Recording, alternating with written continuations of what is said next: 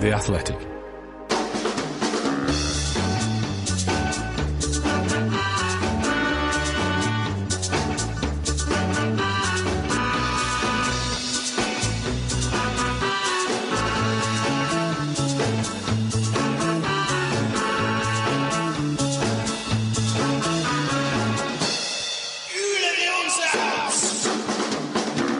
Hello, and welcome to From the Rookery End, uh, a podcast brought to you by The Athletic. And we like to, to think of this as a, a sharing of our life following Watford FC. My name is John. Uh, with me uh, here in England is Jason. Good afternoon. And somewhere in foreign climes is Michael.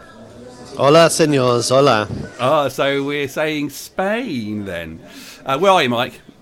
I'm looking out over the glistening Atlantic Ocean, the palm trees just gently blowing in the breeze uh, from the wonderful volcanic island of Lanzarote. Lovely. And you, you actually, when you said you were going to watch the game and then you could still do the podcast, it was like brilliant. It, it, it gave me a flashback to about 1994 uh, when I was away in Tunisia and that, that time where you could only ever find out what the scores were when the paper turned up a day or if not two days later.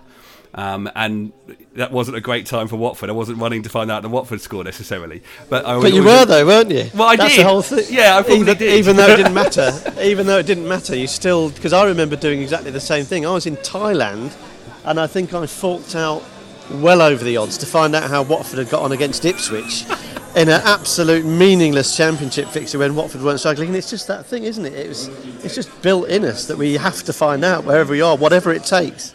And I, I love that. I love that. It's certainly easier in the modern world, Mike, where you can sit and watch the game uh, and tweet us and, or message us throughout the entire game of uh, how it went. Because Watford have just lost away at Tottenham Hotspur. Not maybe a, a result we weren't uh, expecting. Um, but it was a, a, a, very different performance from last week's loss away at Brighton. Jason, it was a, a, really interesting team sheet. We don't often talk about that, that as a starter, but the midfield. Let's start there. Maybe I think that for me that was the biggest difference. But when you saw that that that that midfield of uh, Etebo still being the the anchor at the back, but with Sissoko making his debut only days after signing and back from what must have been some very special hands in the Watford massage suite. Back earlier than we expected, Juraj Kucka uh, as part of that midfield three. What was the difference that made for you compared to last week? As you say, probably an unexpected midfield, and that, that probably gives the side a lift anyway. We we weren't expecting Kuchka to come back so quickly. I wasn't expecting Sissoko to start, having just signed late in the week, and, and I don't think he's been involved at all, has he, with, with Spurs so far this season. So expecting him to to lack match fitness, it probably wasn't a surprise that he got subbed off um, halfway through the second half. His legs probably were starting to tire, but that in itself, just seeing those names on the lineup, probably gives the the team as a whole uh, a little boost before kickoff. Maybe not Tom Cleverley. Because he, he was the one that was dropped. Yeah, yeah. So may, maybe not Tom, but it's a it's a squad game, Brian. You know, you have to uh, do your do your thing for the team, and and we had a little spring in our step for the first ten minutes, didn't we? That spring in our step, Mike. It didn't continue, but it certainly. I don't know that performance overall. It wasn't. I mean, I, I, it feels like a hundred times, maybe only ten times, maybe only two times better than last week at, at, at Brighton. There was from the from the get go to to use one of your phrases, Mike.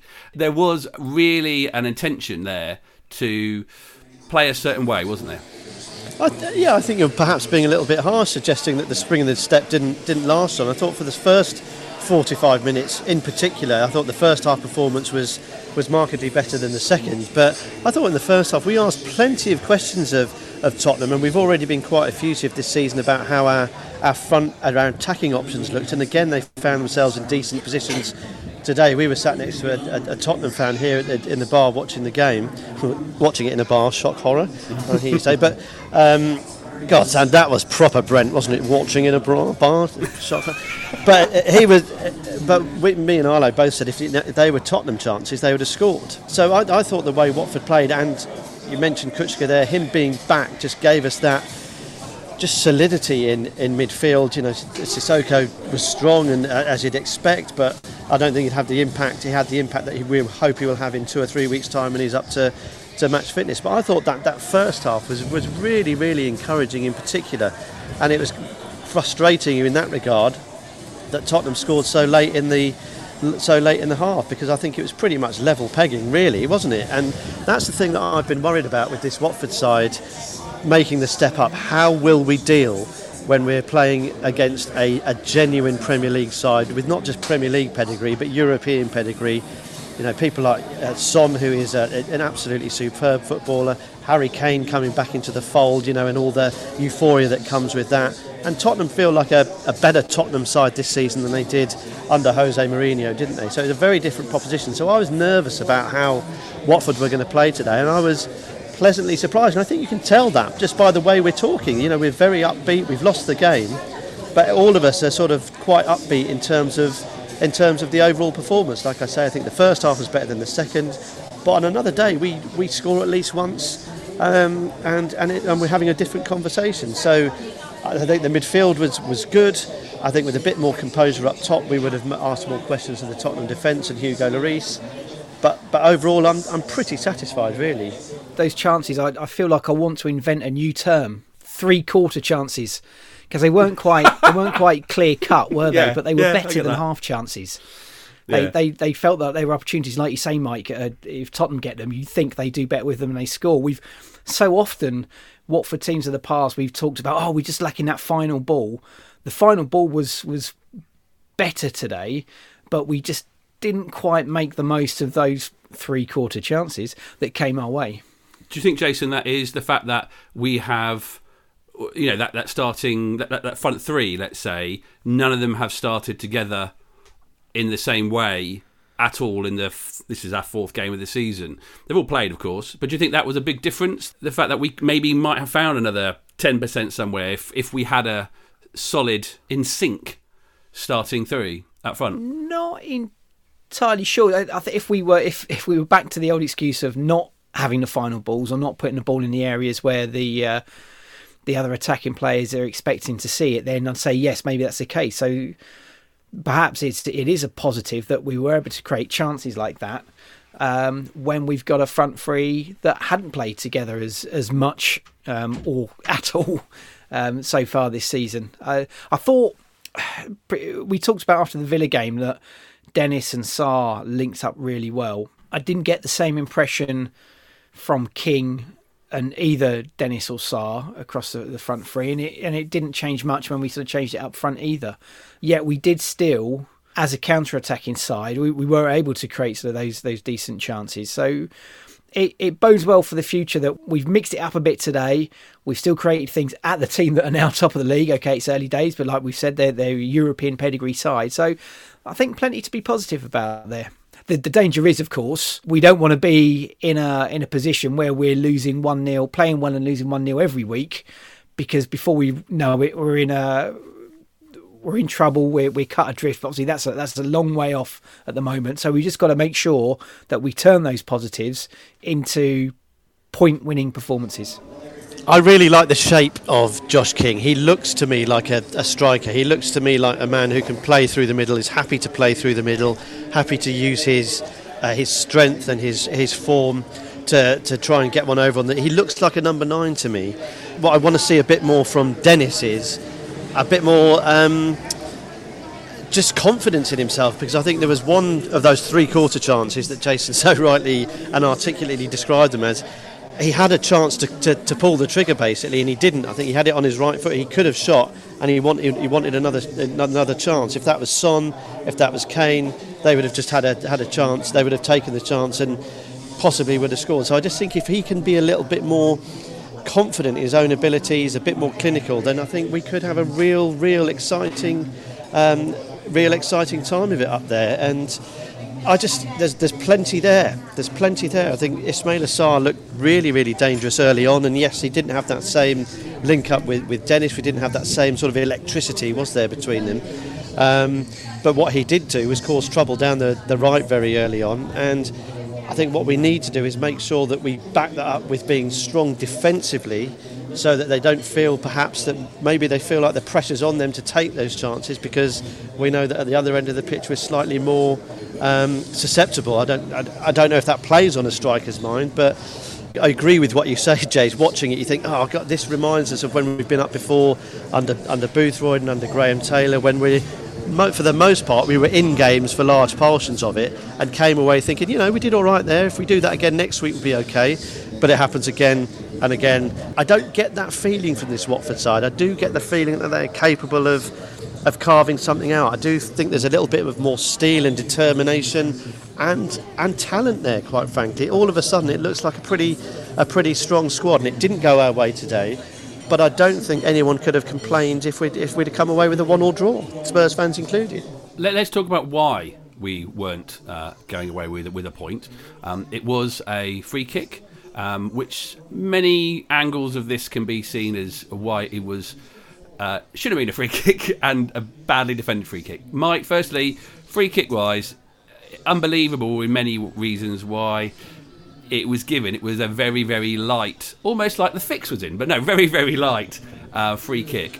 What I don't understand with these free kicks, and, and, and to be fair, there was one given against Tottenham in the second half as well. The player pushes the ball past Cathcart and then run, tries to run through it. Now, what's a six foot two hulking great defender supposed to do? Disappear into thin air just so the guy can get, get past him? It's the, the Tottenham player just ran into him, and I, I, I, guess it's obstruction. I guess that's what the free kick is yeah, given for. It just it just isn't. Cathcart's got nowhere to go. He's got absolutely no there's no reason for him just to sort of stand aside and let him go just because the guys put the ball around him. So for me, it's an incredibly soft free kick, and you know that's that's me speaking emotively as a, as a Watford fan. Jason, who's played the game much more than, than I have, may have a different view, and I'd I'd like to hear that. But for me, I don't know. I just find it frustrating when they automatically get given as free kicks.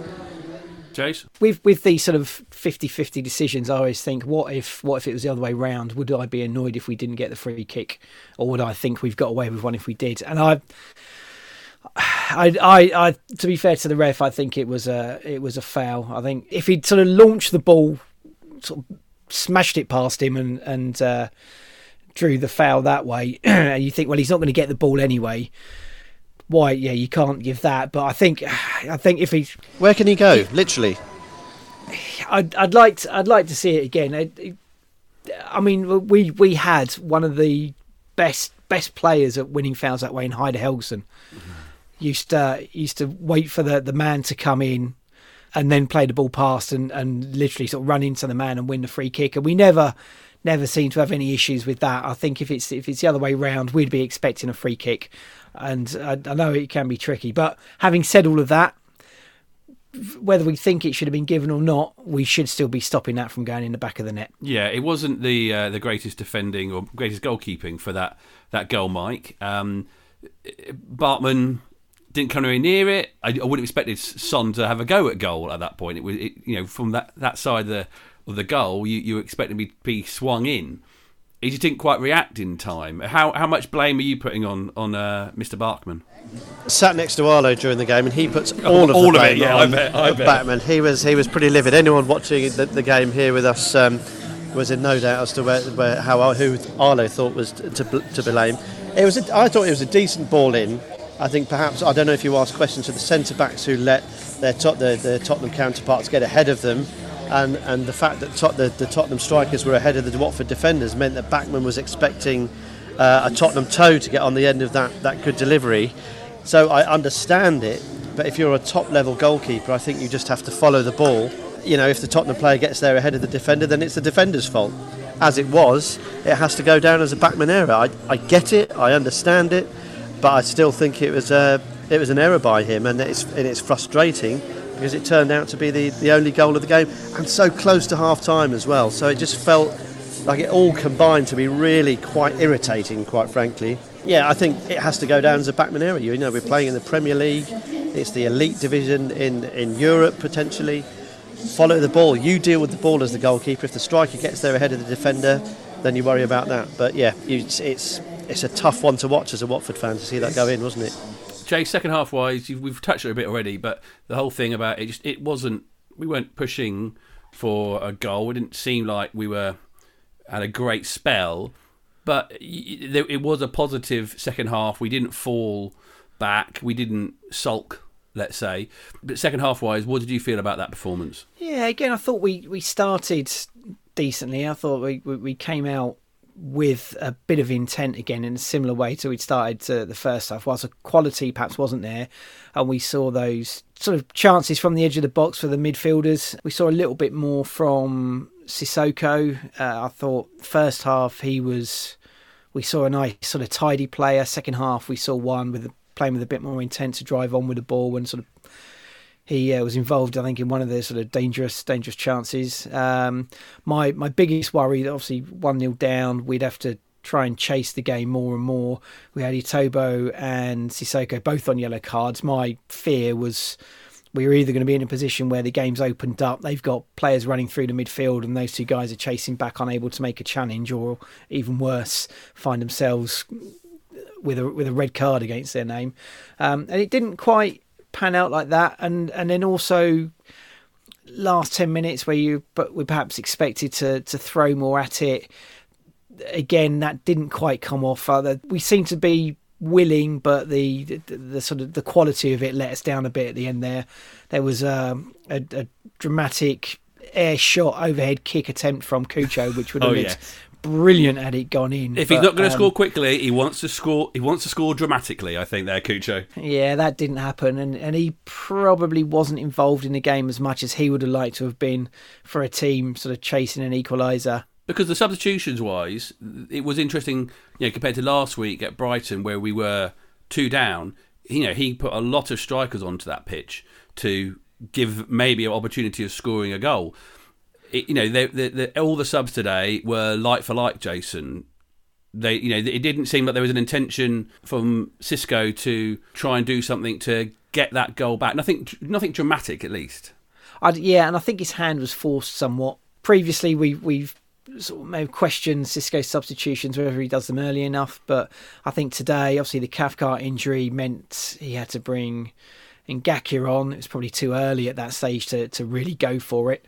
The, the Sissoko one was sensible, a player that's not played any football.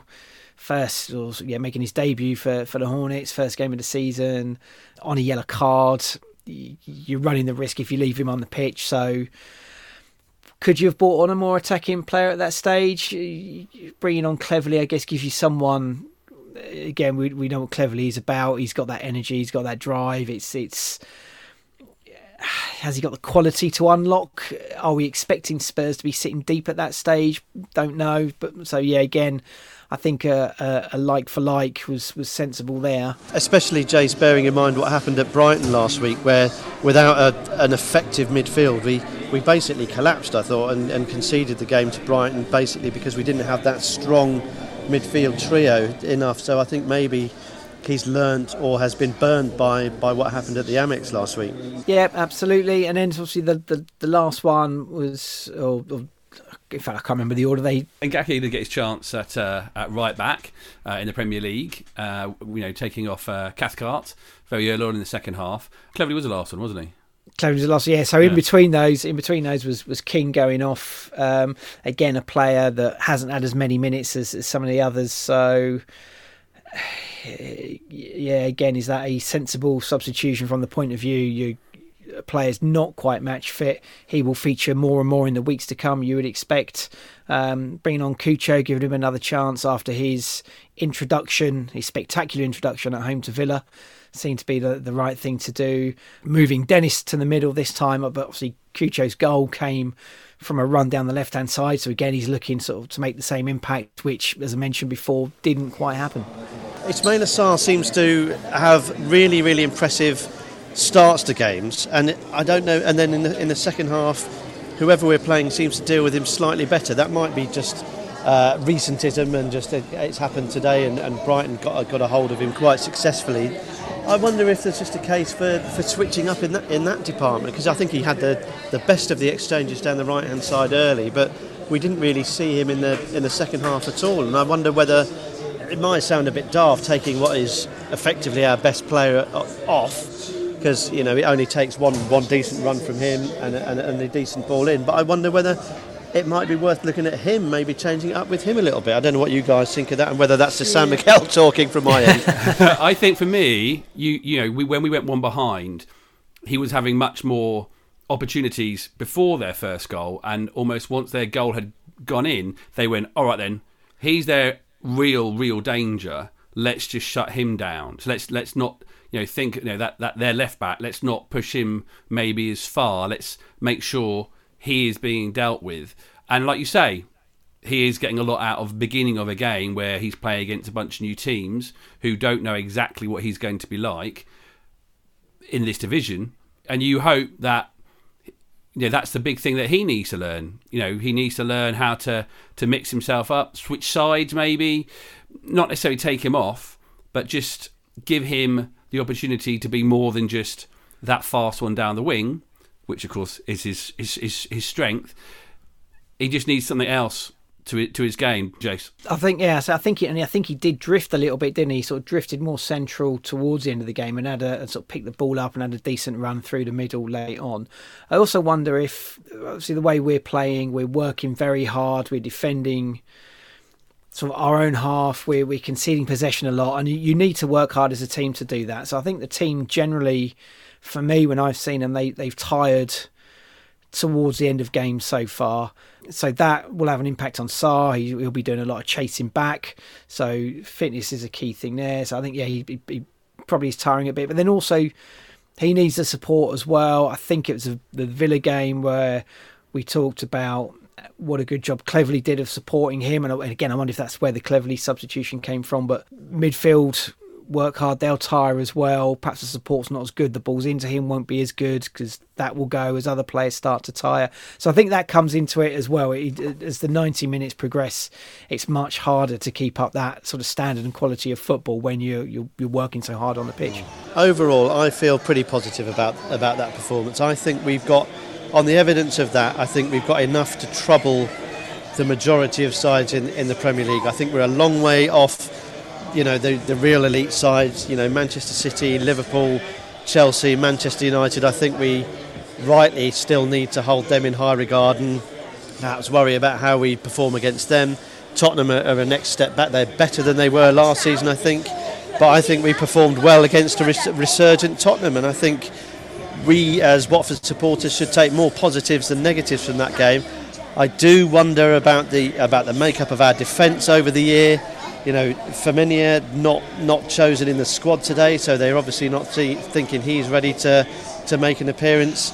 I have to say that I, I really worry about Masina. I think he switches off. I think he gets beaten far too easily. I think he finds himself out of shape a lot too often, far more frequently than, than he should. So left back is a, is a concern for me. Did we see enough from, from Danny Rose on, on Tuesday night to think that we can we can get a season out of him? We said at the time that was a game that was played at a low tempo. Danny Rose, we saw a player who would be better than Masina. The question is, for how long and how much of the season can he be a first choice? By the way, Mike, you, you, you, you're a very clever man sometimes, aren't you? You say we can all be positive, but then you bring out the negatives in there. you know, I don't know if it was the if it was the sunshine or the San Miguel that you're, you're, you're consuming over there, but you know, it was a it was a positive. There were more, way, way more positives to take out of that performance than we did against Brighton. I think so, but I, I think we'd be doing our fellow supporters a, a misservice if, if we didn't look at the defence. And, no. and and again, Jace, I, I'd, I'd be fascinated to hear your your take on it. I think Sierralta is obviously is obviously fantastic. I think they're, they're so much better when the midfield is strong in front of them. But that tells you all you need to know about that about that defence and I, it just feels to me. I thought Ngakia was good when he came on. I think he, he looks busy. He's this sounds wrong, but he, there's a touch of the Lloyd Doyleys about him. He's very very difficult to get past. He's busy. He's bustly. He seems to understand the shape of the attacker and knows where he's going to put it and, and puts himself in between it. So and I like that. It's just down that, that left flank. I feel I feel I feel nervous about that. And we saw what Manchester City did to Arsenal yesterday. And I know we don't we should that's not the benchmark. That's not the the litmus test for Watford. But I just I just do have a little nagging doubt about whether they'll be working feverishly over the next couple of days. What have we got now? 48 hours, give or take, before the transfer window closes. Whether they will be looking for, for someone at, at cover at left back. Yeah, and that seemed to be where they were trying to get in behind us quite a lot, particularly in that first half. I thought where, and and again, it maybe not just the personnel, but perhaps the way we play as well. there seemed to be gaps from whoever was in the, the fullback position and who was sort of next one on towards the middle. There was a gap there to exploit, sort of time and time again.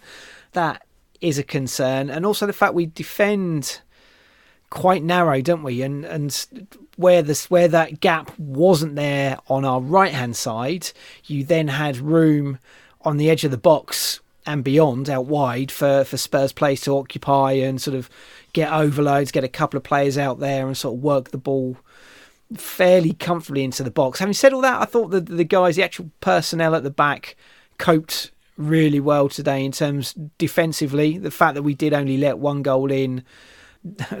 See uh, the frustrating one that we let in. Other than that, Bachmann made a couple of good saves, but uh, one of those was a deflected set piece, wasn't it? And to be fair, he he wasn't really tested other than that because the guys I think did did such a good good job defensively. We just got to sort of caveat that with the fact that we've got to be on it all the time. I think we've we've if if that's the personnel we're going to go with, if that if that's the way we're going to play, we need to be sharp. And it's going to be, as I said before, it's going to be hard work and it's going to be tiring for the guys. And there'll be games where they are dead on their feet at the end, and it's going to it's going to cost us. With the back four we had today, and with Ngakia as well, like you say, did well. I think apart from the, his first involvement in the game where he got closed down quite quickly by Alli and, and sort of gave the ball away. Other than that, he was pretty solid as well. So it, it bodes well, I think. It bodes well, but if they want to bring in another left back, then um, all the better. Let me end on a positive, John.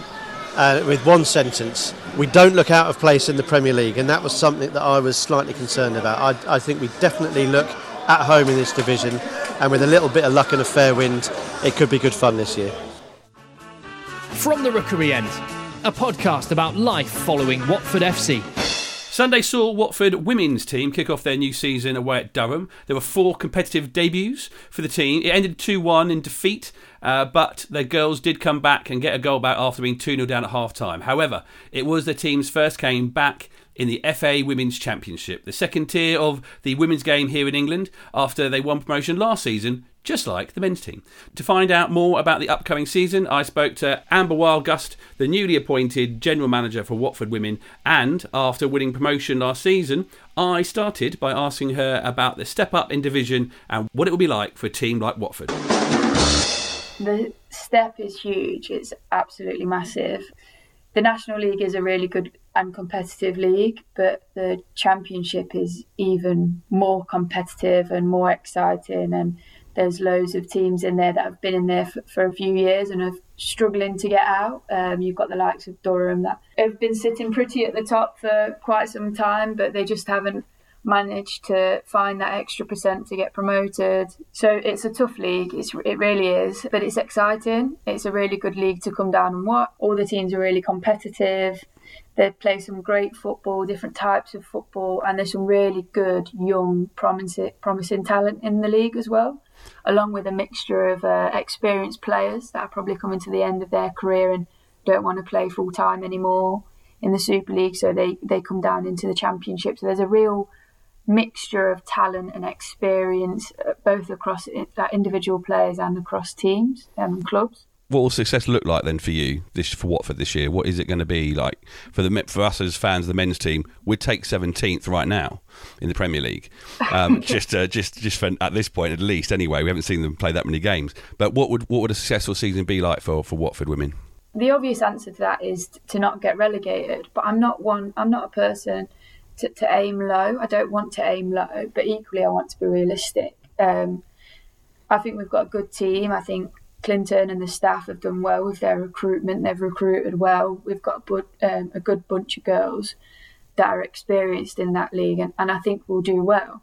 So success for us this season will be competing and competing well with the teams across the league, both at the top and at the bottom, and starting to form a brand of football that's exciting to watch and being hard to beat the recruitment we've seen in the transfer window for the, the men's first team has been a mixture of senior players who've played at this higher level as well as some young up and coming players that they can be developed. Is that similar kind of intake that the women's team have had?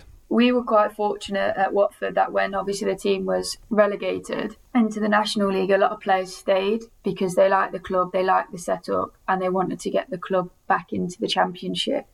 So we already had a quite a lot of players that had that experience. The signings that um, we've made this summer again are good signings, good experience signings. Obviously, you've got Amber Stobbs, who's got quite a pedigree, shall we say. She was obviously Reading back in the day, West Ham, Crystal Palace, Charlton when they finished third a few years ago. So we have recruited some really experienced players of the league that know it really well. Same with like Jenna Legg. But then also we've recruited some like exciting, promising talent and also given opportunities to some of our development players and brought them up into the first team. I know it doesn't answer your question what signings have we brought in, but we're quite fortunate that we are developing some good players in our development team that we've given the opportunity to. That sounds very a very Watfordy approach. you sort about that. You said there how the, the, women had sort of stuck around because of the facilities Watford have. You know, we've spoken with Helen Ward before, and there was a great picture on social media this week with uh, Adika and, and Helen relaxing and chatting with Troy Deeney at the training ground. You know, what what is it that's you know the facilities that we've seen before? Is, is that going to continue? Uh, and and is that a major difference for the Watford team compared to the rest of the FA Women's Championship?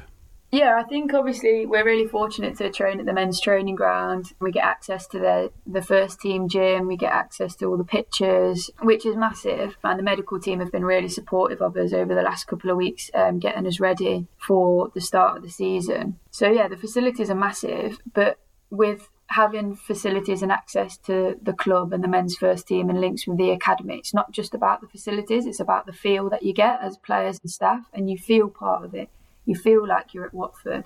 You feel part of the family. And that's the biggest thing around facilities is how it makes you feel and how it makes you feel valued. And we're really, really fortunate at Watford that the players do feel valued and they feel part of the club and they don't just feel like they're a women's team that trains somewhere else off site. They're not allowed in the training ground.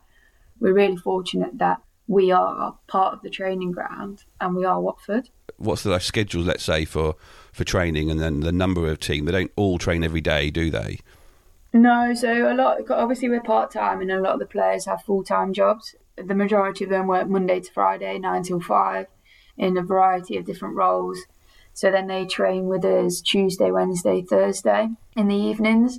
Um, it's quite late, but obviously you know what the M25's like. players get over to the training ground. So yeah, we train seven till ten. So seven till eight, we'll normally do analysis or gym, and then they're on the pitch for two hours. Three training sessions. It's it's not as much as what the other teams are doing at the moment, but it's a start, and we've just been promoted into the championship. And I think Clint and Mickey and the team are putting together a really good schedule. That yes, even though we are training three nights a week, it will be of quality and it will be enough, and it will prepare the players enough to go and get hopefully three points at the weekend. So yeah, really happy with the facilities and what we've got going on at training. You, this, this for you. This is if you're fairly new to the job, let's say, but it's a new chapter for your career. You were yeah. general, general manager at Aston Villa. Now that that's a phrase that lots of football fans, or you try and again try and put it into the men's team. What what does that role mean? What is your role as general manager? You're a, a mixture, I suspect, of many roles in the men's team. It's quite difficult to explain the role because no one ever really knows what I do until I don't do it. That's probably the best way for me to describe it.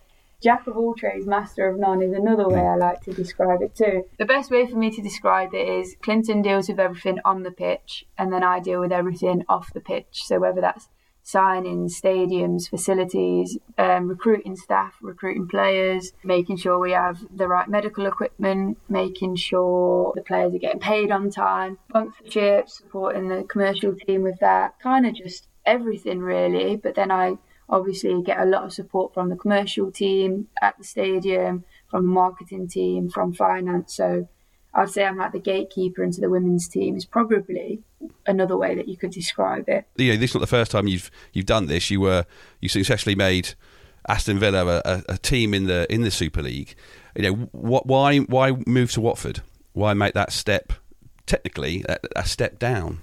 I moved to Watford because I re- like I really enjoyed my time at Villa, and I really enjoyed the challenge it gave me. Um, when I first started at Villa, they were in a very very similar position to where Watford are now. Um, we were second from bottom in what was WSL two then, and we were training two nights a week at the men's training ground, and then we we built it up training three nights a week and then training three nights a week with options to train in the afternoon. And then obviously eventually we made it full time in the Super League. So that challenge and that progression and building foundations and bringing good people in that are good at their job to then go into the Super League was really exciting. And I want to do it again, basically. I want to do it again, but I want to do it even better. And Watford seemed like a really, really good fit, a really good club that are on board, proactive, and are investing in the women's game. Obviously, they hosted the Conti Cup. Well, Watford hosted the Conti Cup at the end of last season. I thought, oh, okay. And then obviously I saw the advert, and yeah, it was definitely a club that I wanted to work for. And like I said, I just want to be able to do that all again, but even better. Uh, and the first few games of the season are home games of the season are going to be at Vicarage Road. What's that going to mean again for this the, the next few steps of, of Watford women? Again, like I think it's a massive statement of intent. It shows that the club are invested in the women's team. It shows that they're willing to support.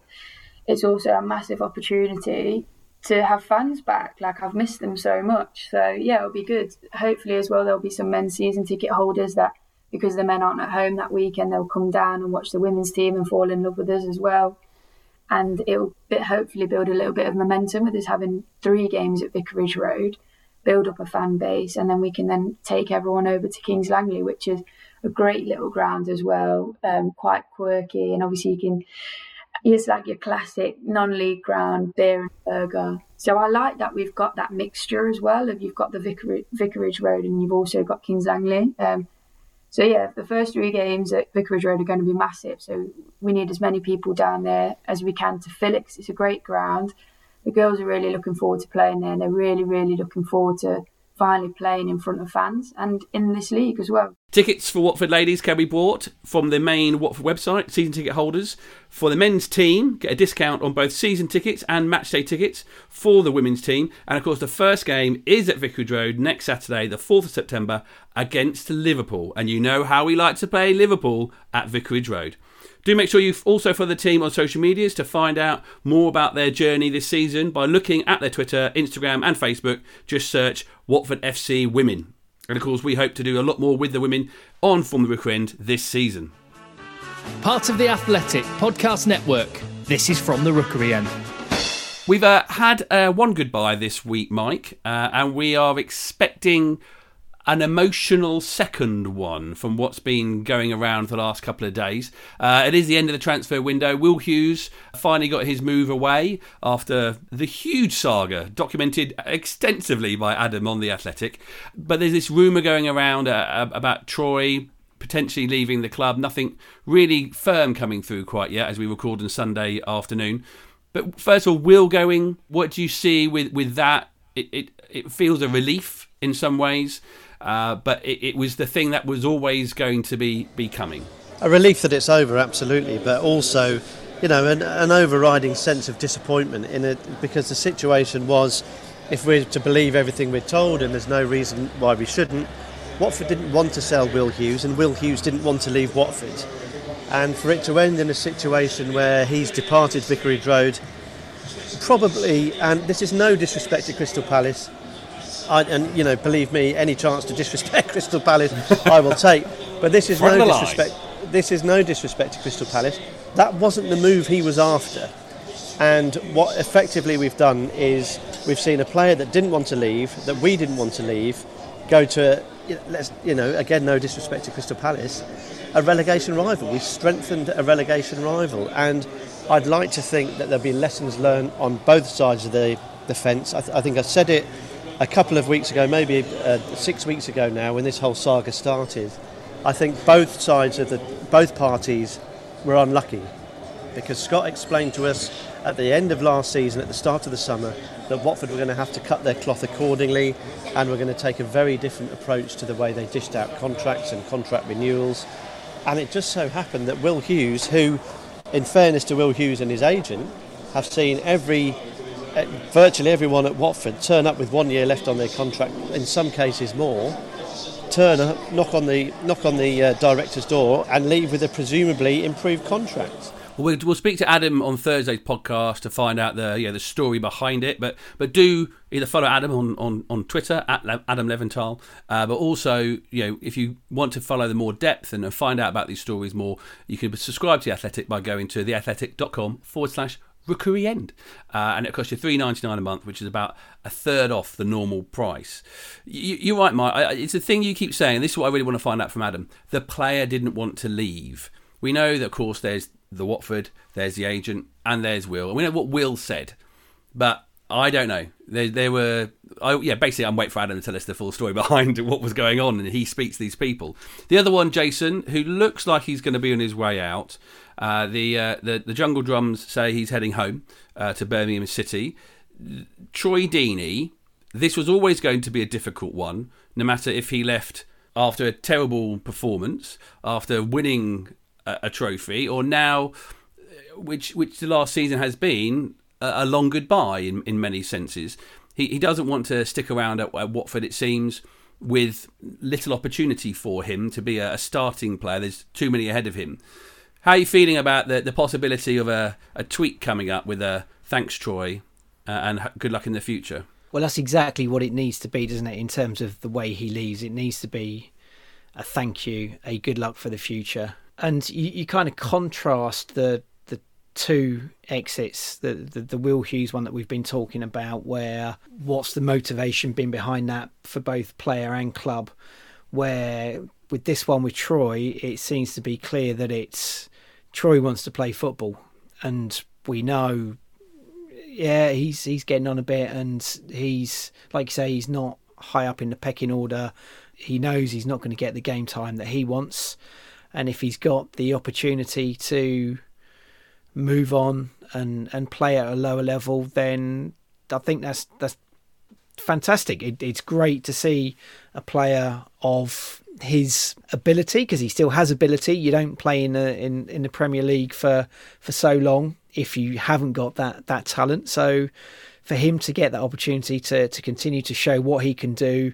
We know what sort of player he is. He, he enjoys playing. He plays with his heart on his sleeve, and you know that wherever he'll go, he'll give everything that he's got. And this potential opportunity to go to what it seems his his sort of home club, the club he supports uh, in Birmingham City, is fantastic for him. I know the the Birmingham fans on social media are getting quite excited about the the prospect as well. Would be interesting to see how he does perform because he was in the championship last season, and whilst didn't get he didn't get that much for looking, did he? Once uh, sort of João Pedro was in the side, and obviously he had um, his injury problems as well. But there was a period where he was quite integral to the team. Sort of when Xisco first came in, there were a couple of games where um, he was important. He's obviously his penalties were important to us as well last season. Yeah, what sort of role he'd play at Birmingham, I don't know, but it's it'll be we need to give him a good send off and sort of thank him for, for everything that he's done. Whilst his, his, time at Watford clearly is coming to an end, we we should remember everything that he's done. And it's and it's not been an easy journey, has it for him? It's not been an easy no, journey. No. Mike, you know, I I think I was trying to figure out how many times we've interviewed him. I think it's at least five times we've sat down with him. You know, not that I, I'm his friend, not that I know him, but you know, when we we've seen the whites of his eyes in front of us. You know, Jason's talked about the footballing things we'll miss and we need to say goodbye. What is it? What is the real things we're going to miss about Troy if he does happen to leave, or even if it is this week when he does end up leaving? I was actually quite surprised with how emotional I felt when when it became clear that they. It felt like they were more than just rumours, obviously, and then obviously Watford and Troy put that, that joint statement out, which says to us that it's pretty much going to happen. He wasn't in the squad for, for Tottenham, and it feels like there's only one one ending here, doesn't it? And you know, for all the time effectively we've been doing from the rookery end, Troy Deeney has been at the forefront, hasn't he? He's been an absolutely vital part of Watford. He's been, for better or worse, sometimes he's been the the people that everyone, you know, opposition fans always know. You hear the name Watford and they think Troy Deeney. And I, I just think he's been so integral on and off the pitch. And I, I get the fact that people, he, his abrasive nature sometimes rubs people up the wrong way. But what you cannot deny, and I think what our experience has taught us, and certainly my personal experience has, has taught me in, in terms of my interactions with Troy, is he has lived and breathed Watford Football Club for the entirety of his, his career. and he's understood the importance of him. He's understood the importance of, you know, he was very quickly elevated to the role as a, as a talisman, wasn't he? And he and he got that, and he recognised how important that was, and he was he's always been generous with his time in terms of us. But when you watch him uh, on social media, if you look at him giving autographs, posing for photos, um, social media is awash with anecdotes of of when he's got in touch with people who have been struggling. And, and we talk about being proud of, of Watford as a football club, but the reality is the football club is, is the people that are involved in it and the people that are at the, the forefront of it. And Troy has been at the forefront of Watford for a long, long time now, and you cannot separate him from the success that Watford have had.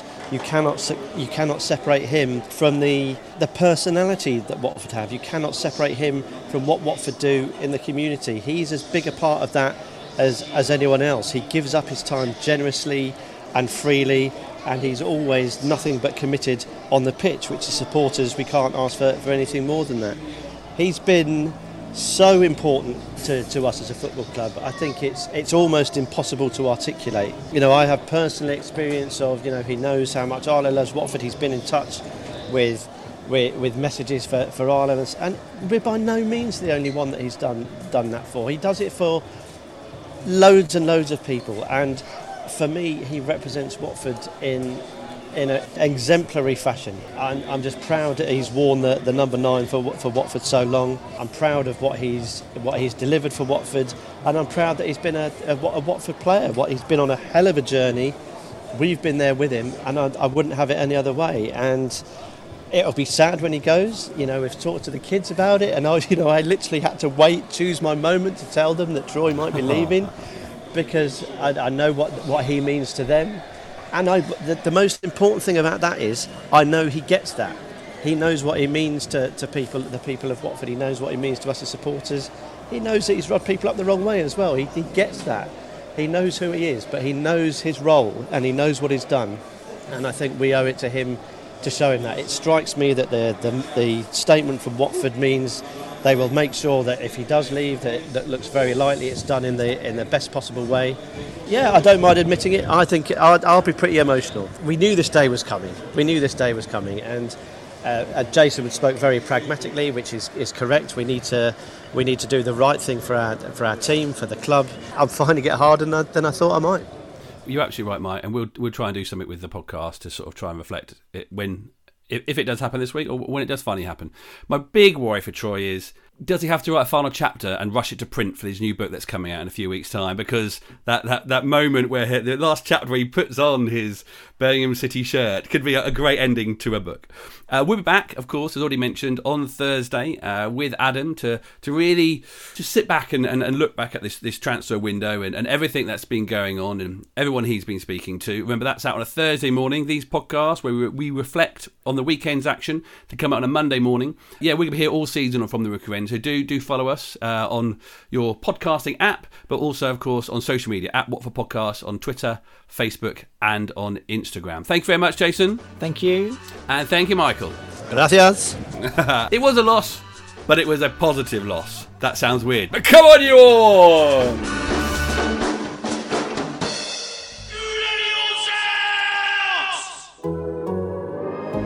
The Athletic.